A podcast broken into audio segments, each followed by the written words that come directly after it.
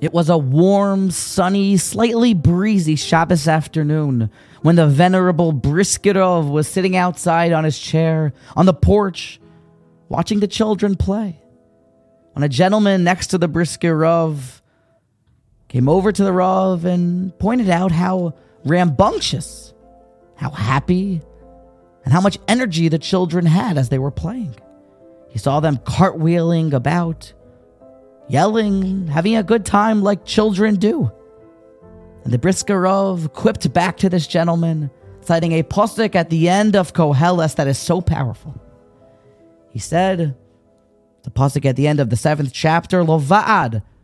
But not only this, I have also, Shlomo Melech said, discovered something else.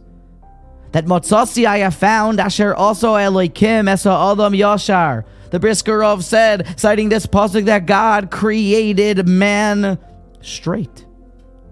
The Hema Bikshu Cheshbonos Rabim. But he has engaged in too much reasoning. The Briskerov told him, he said, even adults should look like these children with so much childlike exuberance, so much energy, and cartwheeling about to fulfill their life obligations. For Bekude Hashem Yesharim, Mesamche Lev, straightness, a certain simpleness. It brings happiness. But we overthink things.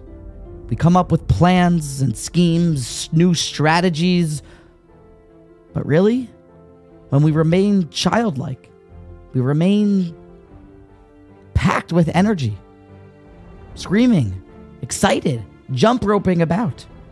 Perhaps this is what it means when we pray that Kekedem. God, make it like the good old days. Make it like the days when we had that youthful exuberance. Perhaps at this time, with still two more months till Pesach, give or take, it's been a long winter, but maybe we are overthinking, engaging in too many stratagems, too many statistics, comparing too much data. And it's very clear the simple, straight approach. What does God want? Deciding and then cartwheeling towards your next obligation. You keep things simple.